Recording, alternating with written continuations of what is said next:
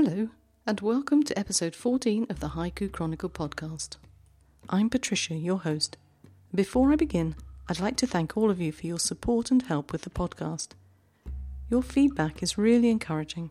Thank you very much. I'm happy to say that this week my guest haiku comes from a Japanese poet. Another first.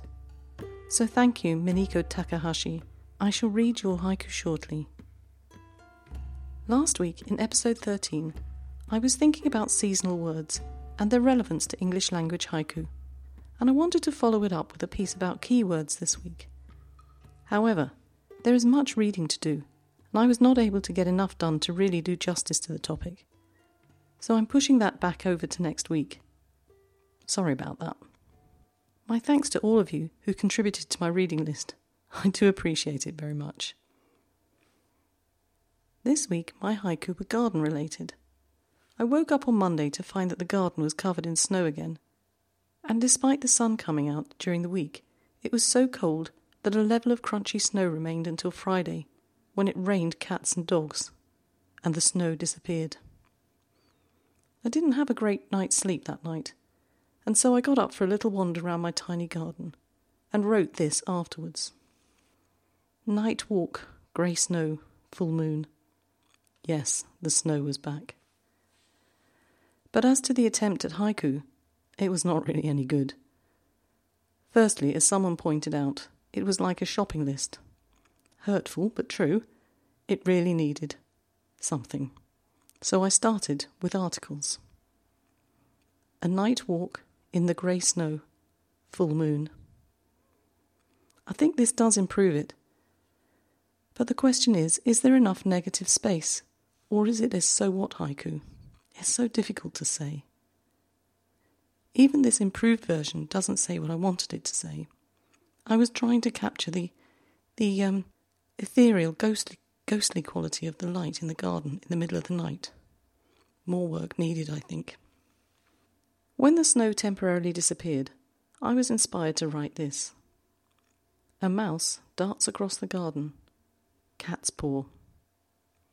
An Australian friend pointed out that the cat's paw is a plant, which I really didn't know.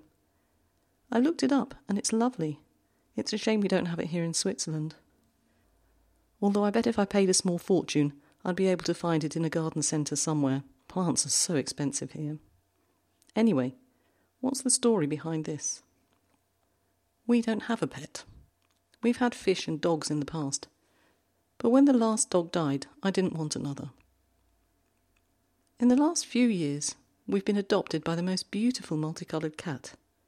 It wanders round the houses in our village and seems to particularly like us and our next door neighbour. We give it food and drinks and a little bit of love. So, anyway, this week it decided to return the love. When I went out on the patio in the afternoon, I found a dead mouse, courtesy of the cat. It seems we have very different ideas of expressing love. Yuck. I didn't do anything about submissions last week, but this week I've got a couple of places for you to submit your haiku. Firstly, the Haiku Microzine, The Cicada's Cry, are accepting submissions until the end of February. So you need to get a bit of a wiggle on to submit there. And the Wales Haiku Journal are also looking for submissions. Their submission guidelines are fairly general at the moment, as the journal is in its infancy. They are specifically looking for haiku, haiga, and haibun and are very open to proposals for special features, which could take the form of essays, reviews, interviews, or anything else that poets would like to suggest.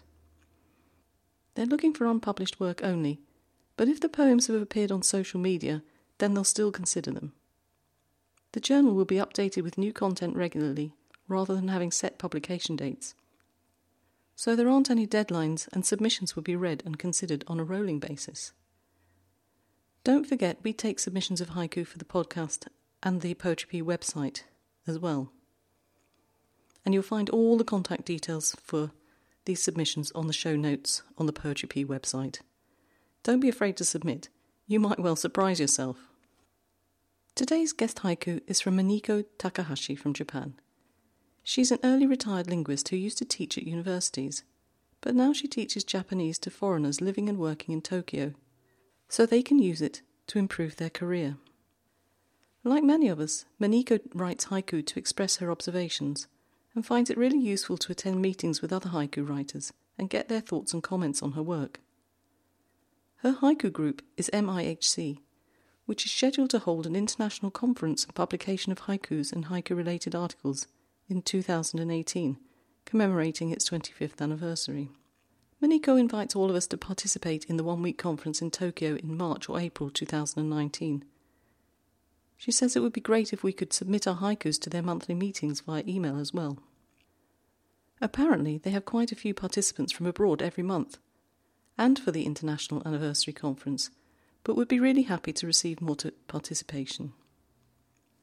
You'll find the links in the show notes. Remember, Maniko is a linguist, I'm really impressed. She's recommended a French magazine to us called Gong, and you'll find the links in the show notes if you're interested in having a look at it.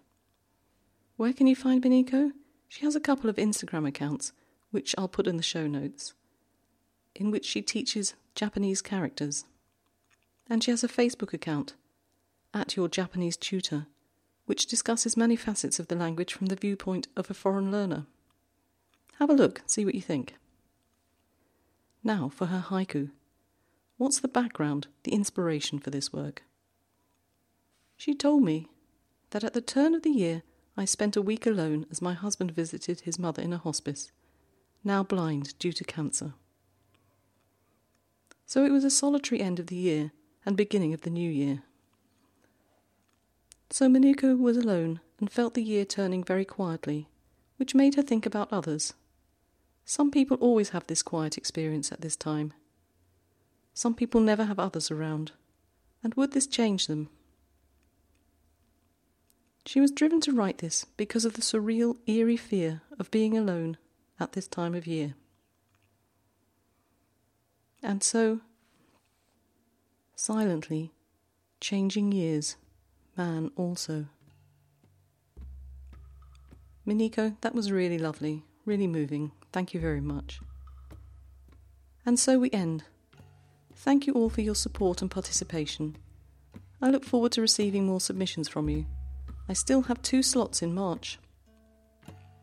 See you next week, keep writing, and I look forward to reading your work on an episode of the Haiku Chronicle. Take care.